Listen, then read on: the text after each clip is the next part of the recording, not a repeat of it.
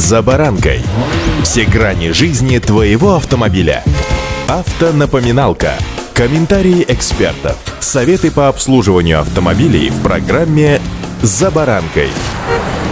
Ситуация на рынке автомобилей очень неоднозначная. Машин вроде нет, автосалоны заявляют о дефиците по причине якобы нехватки чипов, а те, что есть, предлагаются как великое благо, свалившееся на покупателей и не воспользоваться, дескать, такой возможностью не приобрести машину вообще великая глупость. И вот тут самое главное действительно не совершить глупость, потому как покупатели, особенно те, кто на кармане греет лям или два, готов купить то, что активно продают менеджеры. Поберегите свои нервы, деньги и, как говаривал один всем известный мужчина, приятной наружности, да еще в самом расцвете сил, спокойствие, только спокойствие спокойствия. Открываем список дополнительных опций, которыми нашпигован, ну, как будто бы ваш будущий автомобиль, берем калькулятор в руки и считаем, а перед этим анализируем, а нужна ли вам эта опция, якобы свалившаяся на вас как мана небесная. С вами Забаранка Александр Карпов. Здравствуйте.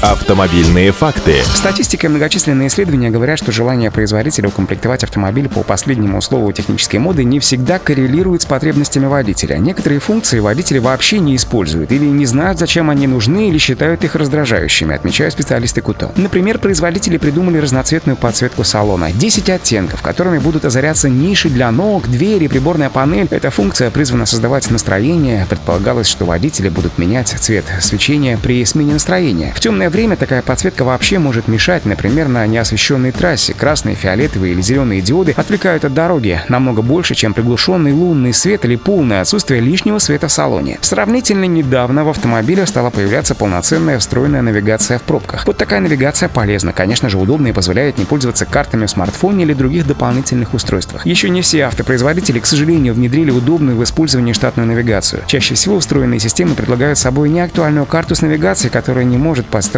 под дорожную обстановку. Такие системы неудобны и бессмысленны. Они сильно увеличивают стоимость автомобиля, а пользоваться ими не всегда удобно. Они не могут строить маршруты в объезд пробок и быстро его перекладывать. Интерфейс, отображение, скорость работы, разумеется, оставляют желать лучшего. Иногда пользоваться смартфоном и любым навигационным приложением в нем намного удобнее. Городская инфраструктура быстро меняется, появляются новые улицы, ежедневно останавливаются или убираются временные знаки, начинаются дорожные работы, перекрываются проспекты, закрываются мосты. Штатные системы просто не поспевают за информацией, потому что обновления для навигации должны поступать не просто раз в полгода, а ежеминутно.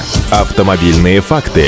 Или вот еще себе помощник системы удержания в полосе. Ассистент призван возвращать в центр полосы зазевавшегося водителя, который так и норовит выйти за ее пределы, не используя поворотник поворотники. На деле электроника распознает снег как разметку и не справляется там, где краска стерлась или разметки нет вообще. Уводит автомобиль в центр полосы, даже если водитель специально старается не ехать в центр, чтобы избежать колеи. А если водителю понадобится быстро объехать неожиданное препятствие и выйти за пределы своей полосы, система удержания в полосе создаст усилия на руле. Автомобиль не заблокирует руль и отпустит, если водитель чуть сильнее дернет рулем. Но на эти манипуляции могут потратиться драгоценные секунды. Или вот система старт-стоп, модная функция, которая устанавливает устанавливается на большинство моделей, обещая водителю экономию топлива и поддержание экологии. Будто если машина будет глохнуть каждый раз на светофоре и в пробках, то это заметно отразится на кошельке владельца и позволит гордиться своим отношением к экологии, в отличие от всех тех, у кого нет установленной функции. Обещанную экономию топлива немецкий журнал Autobild проверил на двухлитровом дизельном Volkswagen Passat, где удалось сохранить всего лишь 100 мл